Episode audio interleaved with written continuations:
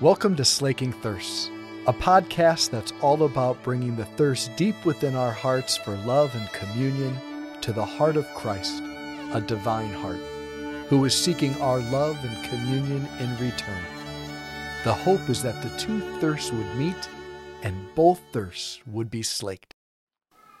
Well, in addition to my responsibilities here at Saint Basil the Great, uh, the bishop asked, well, I guess two bishops ago, asked that I would be the chaplain of a ministry known as Retrovie, uh, a French word meaning something like reawakening, rediscovering. It's an international ministry that began in Quebec and has been in our diocese for, I believe, around thirty years now. And it's a couple, it's a ministry for married couples who are hurting.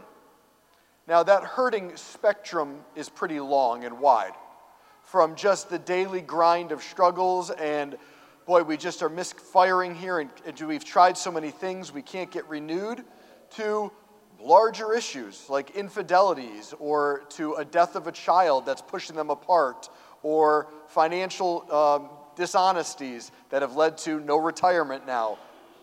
The pain is a huge spectrum.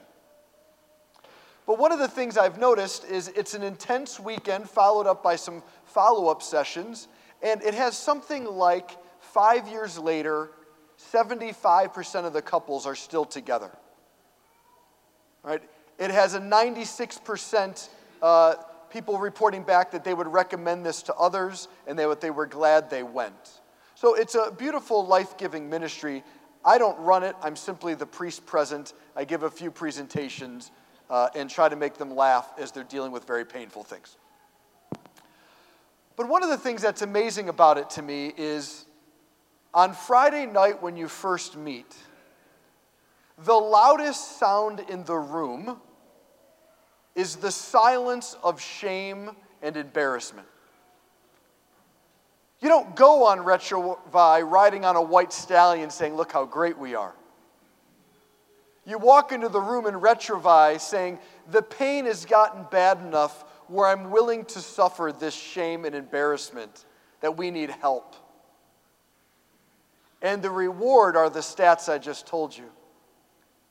No divorce, healing, recommendations, hope.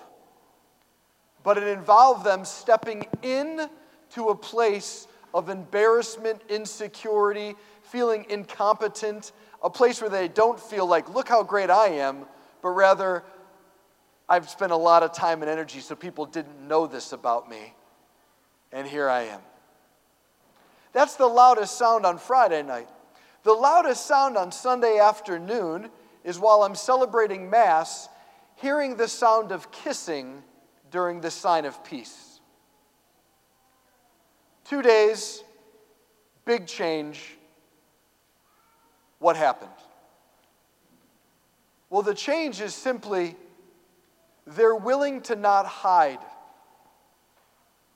They're willing to surrender their rationalizations, defenses, the mask. In Italian, it's called the bella figura. It means the beautiful face. You put forth a beautiful face to everyone, even though behind the mask is pain, insecurity, doubt, fear, judgment, et cetera.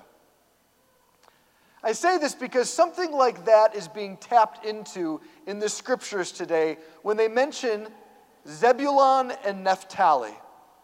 Now, to us, it would be like Independence and Seven Hills, all right? Not because those are shameful cities, in case you're from those places, all right? I have family in Independence, that's great, all right? But it's just to say it, it was normal towns to Jewish men and women. But to us, it just sounds weird. Zebulun and Naphtali was a part of the northern kingdom of Israel. And remember, if you're an Israelite, if you're a Jewish man and woman, you know that the God of the universe has chosen you. You are a special people. You matter to him. He has fought on your side. He has performed miracles. He has shown his fidelity over and over again to your needs. And so the heart of Israel is one of great celebration and great dignity. We are God's peculiar choice. We're the smallest of nations, and yet he looks on us with favor. How exciting.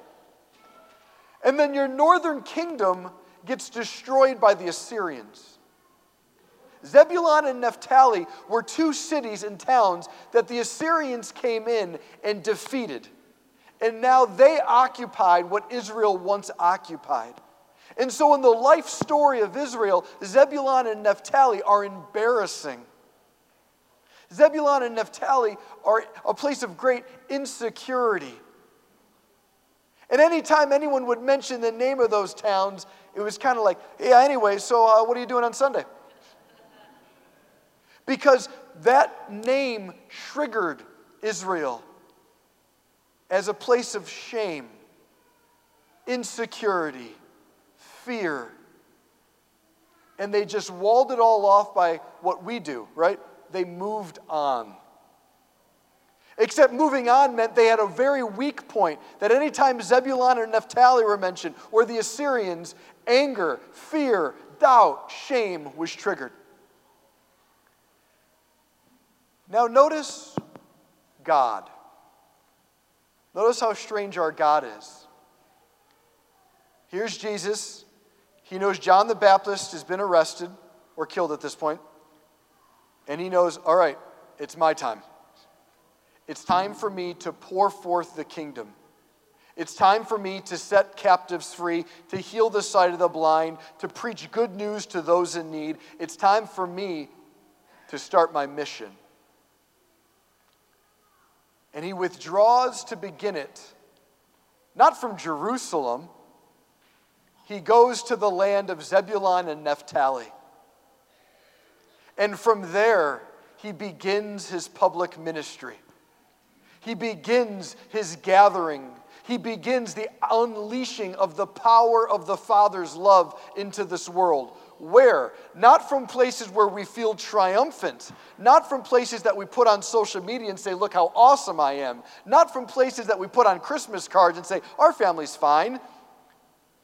From the very place of embarrassment, shame, insecurity, and oftentimes anger and judgment. From there, he steps forth and says, repent, for the kingdom of God is at hand. What he means by this is repent. In Greek, it's metanoia, metanois, meaning go beyond your current mind. Go beyond your current identity of shame and insecurity and welcome the invading presence of God's love for you. Welcome the power of Jesus at work for you. Allow the Holy Spirit to touch the places in you and in your story that you've never told anyone, you're embarrassed to tell someone, the places you claim you just moved on from, and it's fine. That's life. What are you going to do? Hey, people sometimes stink. It happens. All of those statements are a heart in pain that's just trying to move on. So if you're someone in your life who you've been coming to Mass for decades, and you're like, I don't know where the power of God is in my life. I don't know that I've actually ever really had a consistent, meaningful encounter with this person, Jesus, that the priests bang on about on Sundays. I don't know what that's all about. Perhaps there's some place in your life that you've walled off. You've moved on from. And I say this gently, you moved on from that place because it hurts. You moved on from that place because it doesn't make you feel safe. You moved on from that place because it's an incredibly vulnerable place. And for you, it might even be small. You might be like, well, I don't have any big, it's just little things. Well, if it matters to you, it matters to God. And so Jesus begins. He wants to begin a relationship with us in this first month of the year, not from our, look how great I am places, but from the places in our story where we feel powerless, weak, confused, insecure. He wants to say, will you let the kingdom and power of God touch you there? Will you allow me to talk to you about those places? Not the whole world. Not everyone you meet, not your coworkers, God.